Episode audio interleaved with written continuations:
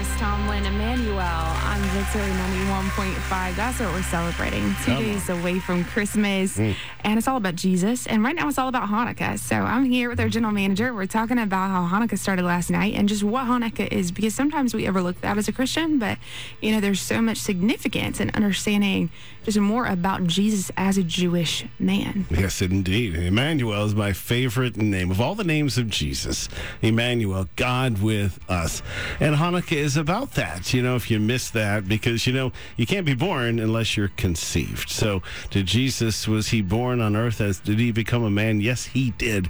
That would have been on Rosh Hashanah. But he was conceived at Hanukkah, which is mm. the time of Christmas, way back at 4 BC. So, when we celebrate this Christmas season, it is a good thing to celebrate the fact that God made that choice to lay down everything to become man, and that's what I want you to get in your mind right now, because we're gonna we're gonna step into this the concept of the understanding that He came and was born. All right, so He was conceived, and we're just gonna jump in and work our way to that Bethlehem field because that's where we stood uh, about a month ago, and it's pretty cool. But I want you to get this that song right there. We don't know what the song was 2,000 years ago, but that was the first time it was sung. It was mm. sung about Emmanuel. He had come, God with us. Talk about something had to be so mind blowing for the angels. This is the commander of the armies of the Lord. Mm. This is the one that for 4,000 years seated beside the Father, leading in every battle, and now he takes off his sword and he becomes a baby. That is so mind blowing on every level.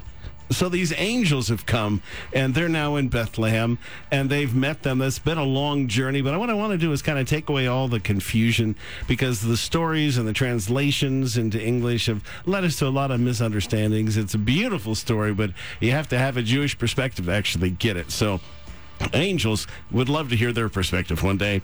But so here they come. Now they're were in the same country shepherds living out in the fields, keeping watch over their flock by night. Behold, an angel of the Lord stood before them, and the glory of the Lord shone around them, and they were greatly afraid. I bet they were. Then the angel said to them, Do not be afraid, for behold, I bring you good tidings of great joy, which will be for all the people. For there is born to you this day in the city of David a Savior who is Christ the Lord. So again, the name of Jesus that we know, the Greek name, is the Hebrew name. It means salvation. He is hmm. a Savior. It's literally His name. And every time the word salvation is used in the Old Testament, they're prophesying, declaring, they're actually saying His name, even though they didn't know. And this will be a sign to you. You will find a babe wrapped in swaddling cloths, lying in a manger. Okay, so how did the shepherds find Jesus with such odd directions? So, first, the Hebrew would have been you will find the babe wrapped in swaddling cloths lying in the manger. Adding an a manger instead of the manger was a choice of modern translators. Not a good choice, by the way. The shepherds of Bethlehem were in charge of raising sheep for the temple sacrifices. Every lamb born there made its way to Jerusalem to be sacrificed. These shepherds knew that the Messiah would be born in Bethlehem. If you ever wonder how David wrote such profound and beautiful uh, psalms and poetry that just kind of captured Jesus, well, he was one of those. So he was a shepherd in those fields in his time a thousand years before. Where in Bethlehem is very important. We took everybody on our trip to the shepherd's field and pointed and said, You see that city over there? That's Bethlehem. It's not where he was born. This, where you're standing, is where he was born. Just northeast of Bethlehem, the shepherd's field. It's the ruins of ancient Bethlehem Ephrata, near a place called Migdal Adar, near the tomb of Rachel, which is where we took everybody. Micah 4 8 says this, And you, O tower of the flock, now in Hebrew it's Migdal Adar, which is simply, it's a tower and flock. Those are the two words. The stronghold of the daughter of Zion. Unto you shall it come, even the first dominion. The kingdom shall come to the daughter of Jerusalem. Meaning, a king would be born at Migdal Adar to a girl from the line of David. Mm.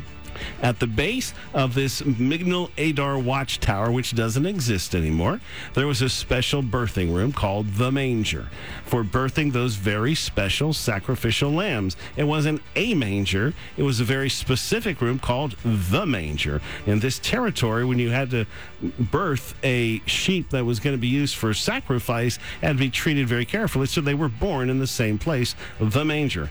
The shepherds were trained as children what was required for each sheep to be worthy of sacrifice. During lambing season, the sheep were brought to the watchtower from the fields.